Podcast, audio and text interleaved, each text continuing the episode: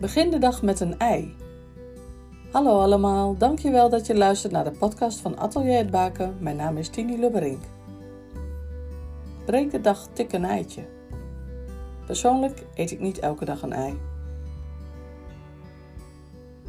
Op iets broeden wat je wilt gaan doen, waar je een oplossing voor moet verzinnen of een antwoord op moet geven,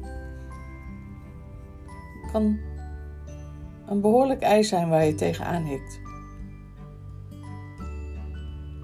En een van de manieren om sneller een antwoord te vinden, en wat ik regelmatig gebruik, is het inzetten van creatieve middelen. Zoals schrijven, schilderen, tekenen. Of ik maak een wandeling, ik bid. Hoe broed jij je zogenaamde ei uit? Gebruik jij ook creatieve middelen of doe je dit anders? Maak er een mooie dag van. God zegen voor jou en je geliefde. Tot donderdag.